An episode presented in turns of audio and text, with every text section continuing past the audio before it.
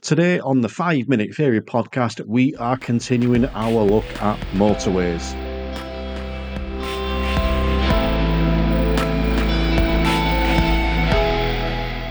Welcome to the 5 Minute Theory podcast.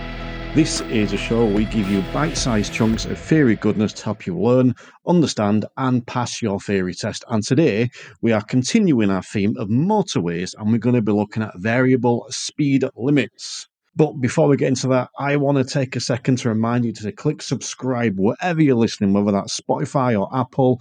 Go and click subscribe so every time there is a new episode, it drops straight into your feed, ready for you to learn some more of the theory.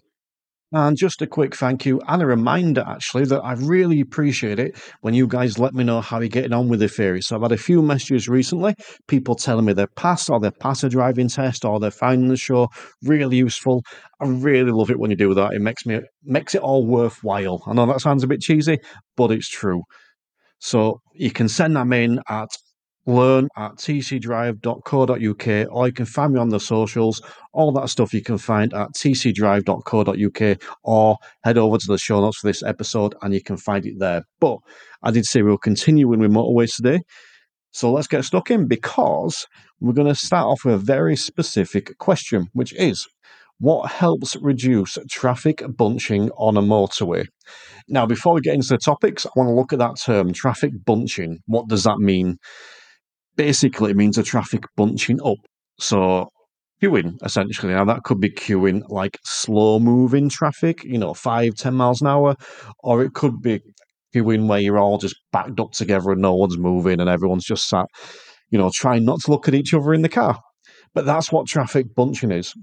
When we're looking at this specific question, sometimes the option may be variable speed limits, contraflow systems, national speed limits, and lane closures. So the answer to this would be variable speed limits. So let me explain what they are. Now, essentially on a motorway, you may have overhead gantries and they will have electronic signs on. So they are signs that they may provide a red cross or they may tell you what the lane's doing further down. Sometimes they'll have arrows in. Um, but often they'll have speed limits in. So the national speed limit for a motorway is 70 miles an hour.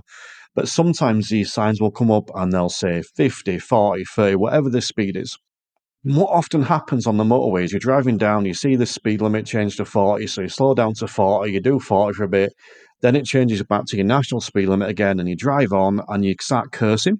Because like, well, why did I have to slow down? Nothing was there.